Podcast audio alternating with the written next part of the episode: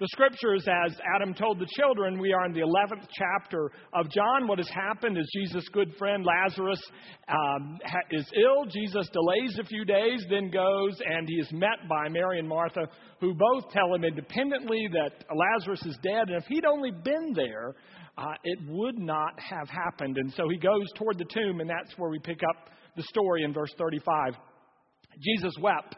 And so then the Jews said, See how much he loved them. But others who were standing nearby said, Why could not he who opened the eyes of the blind have not kept this man from dying? Then deep, Jesus, deeply troubled again, went uh, to uh, the tomb. And he said, uh, the tomb was, rather, the tomb was a cave with a large stone around the entrance. And then he said, Move away the stone. But Martha, the sister of the dead man, said, uh, Lord, by this time there will be an odor, for he's been in there for four days. And Jesus said, Did I not tell you that if you would believe, you would see the glory of God. And so they moved the stone, and then Jesus looked up to heaven and said, Father, I thank you for hearing my prayer. I know that you are always hearing me, but I've said this for the benefit of those who are standing here, that they may see that you have sent me. And then he said in a loud voice, Lazarus, come out. And the dead man came out. Now, he was still, uh, his hands and his feet were still covered with a linen cloth, and there was um, a grave cloth over his face as well. And Jesus then said, Take off his grave clothes and set him loose. This is the word of the Lord. Thanks be to God. Please be seated.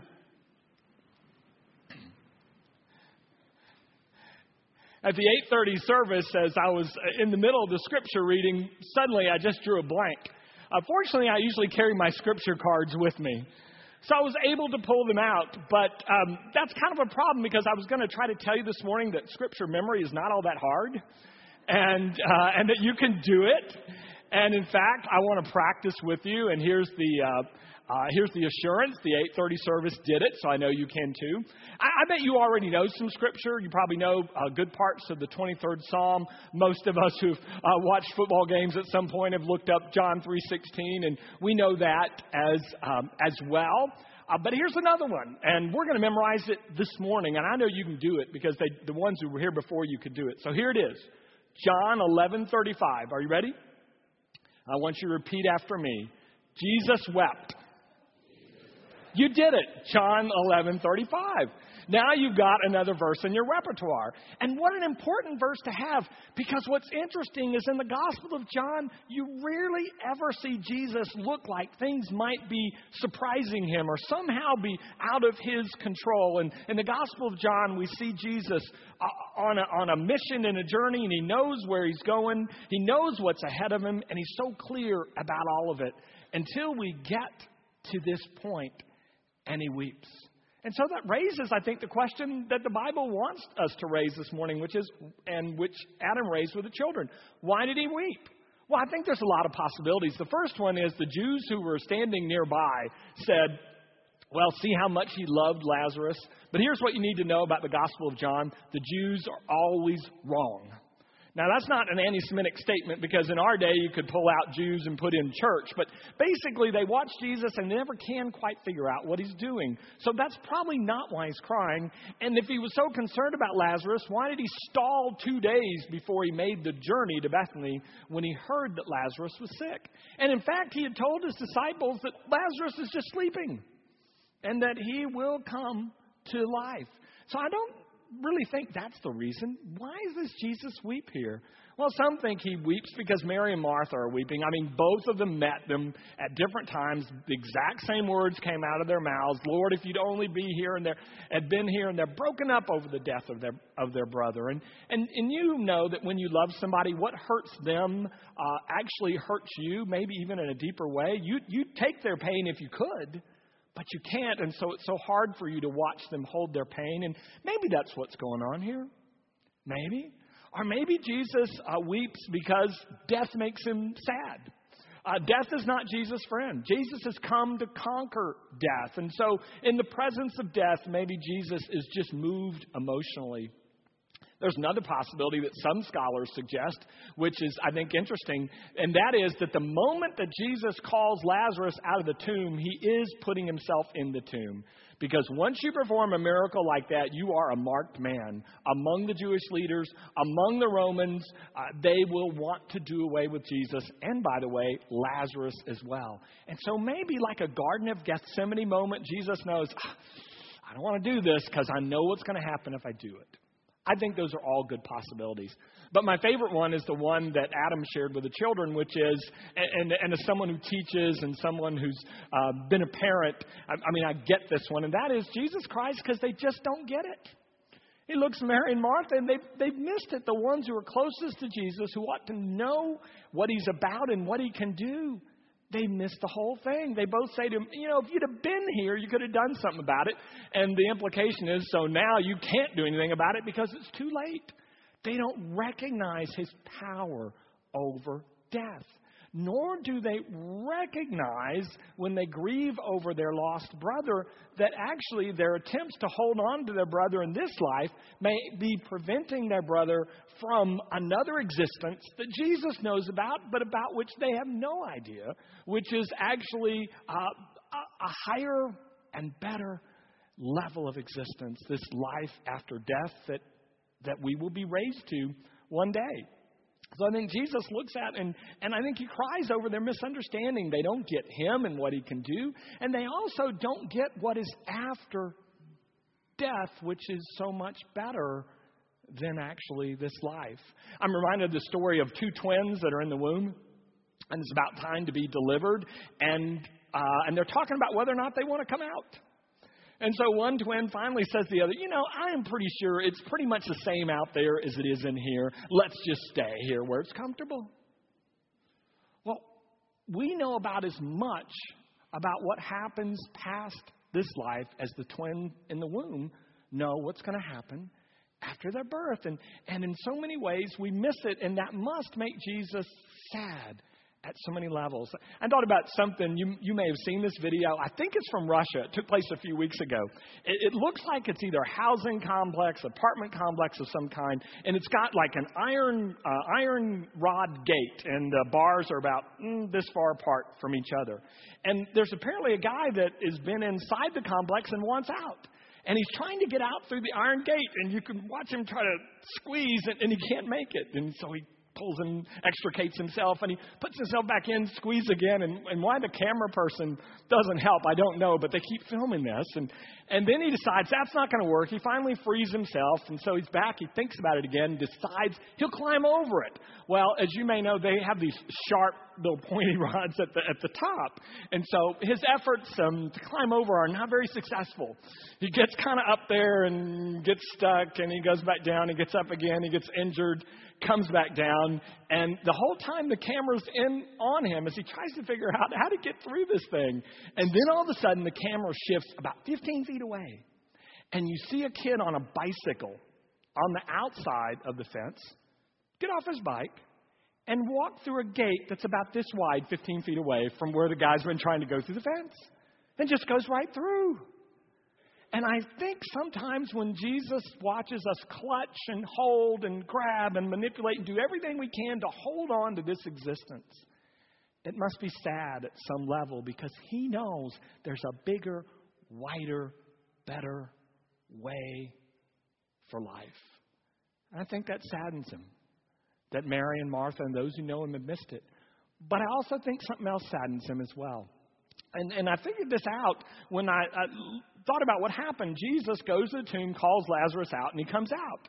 But what's interesting is Jesus doesn't whisk Lazarus away and take him to this wonderful new heavenly existence.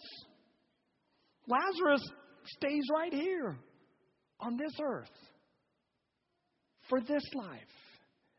And then I began to wonder if Jesus is sad sometimes because we don't understand the miracle that is life after death. But I also think he's equally sad that we don't understand the miracle that is life before death. what he can do by coming into our life right now while we are alive. Lazarus still has time to live. And Jesus is going to give him that life. And can you imagine what that life must be like after you've already been dead and you've faced that and now you come back? He knows that nothing will hold him down. And I think Jesus understands that he is here to give resurrection and life, not just after death, but before death as well. And that our lives ought to be different because of his presence, not just in some future time, but be different right now. I love what Dallas Willard says about Mary and Martha. He said they think of heaven as someplace far away and far off in time. Oh, we know that Lazarus will rise, they said, in that day. And so it's like everything that Jesus can come and do is for some far away moment. And Jesus, I think, wipes a tear from his eye, thinking, uh, I can do something right now. This life can be different. I think this life can be different. And I think because he has died and risen and is with us now, that we can live lives that are free of fear and guilt and anxiety. And when we don't, I think, I, I think that causes him to weep because he is not just for life after death, but life before death. And he is here now with us. And, and the fact that he's resurrected ought to make some sort of difference. And you know, of course, on Friday, the San Antonio tradition of, um, of the Passion of Christ, and, and uh, they celebrate the Passion uh, through the streets and end up at San Fernando Cathedral. Well, we're not the only town or city that has that. I read uh, several years ago about a little town that had their own passion play on, on Good Friday, but they came up with a great idea. They thought it would be a good idea if they asked the town ruffian, you know, the town ne'er do well that's kind of been in and out of trouble his whole life, they would ask him to play Jesus. And they thought, you know, maybe by playing Jesus in this play, it would rehabilitate him. You know, give him kind of a new outlook on, on things. And you know, it worked. He showed up for all the practices.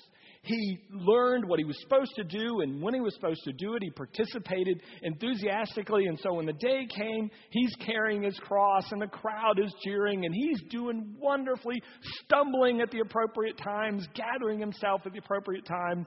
And as he's moving through the street, though, one guy that's known him from a long time back, kind of a, a wimpy guy, decides this is his chance at the town ruffian.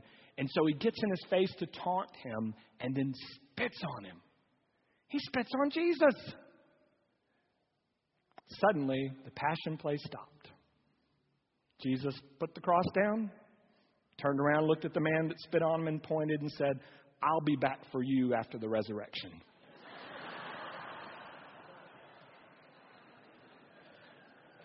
well, part of me wonders if he had really taken the resurrection seriously. The resurrection not only changes us after this life, but it changes us during this life as we live lives that are free and joyful and loving because we know there is no force on heaven or earth that can stop us and keep us away from the love of Christ. I read this week about an interesting guy I'd heard about for years. He's a famous leader in the early church. And apparently, when he was a little boy, he heard John speak in Ephesus, the, the disciple John, and would follow him around. And he grew up and became a bishop in the church. And he ran afoul of the Roman government, uh, and they arrested him and they asked him to recant his faith in Christ, and if not, they would kill him. Well, he refused to recant. And so they tied him to a stake and they set him on fire. Problem was, he wouldn't burn. And so they get more chances to ask him to recant. And he says this while he is, has fire all around him and he's not burning. And he says, Christ has not left me in 80 years, why would I leave him? And finally, since he will not burn, the Roman soldiers take their swords and their spears and they run him through. But when I think about him and how probably 70 years earlier he watched this old man, John, the disciple who had seen Jesus rise from the dead, And I get the sense that he must have known of the power that comes not only after we die, but the power that comes for our living from Christ. So, my question this morning, I guess, is does it make any difference? Is your life any different because of the resurrection? Not years from now, but right now. And then I would wonder this Is the life different from anybody you know because of the resurrection? See, what's fascinating about the story is Lazarus comes back to life, but he doesn't get to go anywhere until they take the clothes, the grave clothes off him. Jesus says, Take the clothes off and set him free. And sometimes I wonder if the Easter message to us is not just, I'm alive forever, you'll be with me forever. I'm alive in your life right now, you can live free and joyful. But I think the message is also, what about other people? Are you going to help them or are they going to stumble around like the mummy? What are you going to do? I think that one of the interesting things is that Paul wrote an entire chapter about resurrection. And but he ends it this way when talking about the certainty of the resurrection, how important it is, and then he says, I don't know what kind of body you're going to have. It's probably going to be, and he describes something that's appropriate for whatever our existence is. And then he closes it with this verse. Therefore, brothers and sisters, he said, be steadfast and movable, and don't miss any opportunity to do the Lord's work and to do good things because it will not be in vain. I think that's such an amazing closing sentence. I would have described the resurrection, got everybody to believe in it, talk about how wonderful it is, and I would say, hang in there, it's coming. One day. But that's not what he says. He says, because of the resurrection, get out and help other people. I think when we don't believe in the resurrection and what it could mean, for our life after this life, I think that causes Jesus to have a tear. I think when we miss the difference that it makes for our life now, I think it causes him a tear. And when we miss that we who have benefited from the resurrection miss the fact that we could help others share those benefits, well, I think that makes him cry too.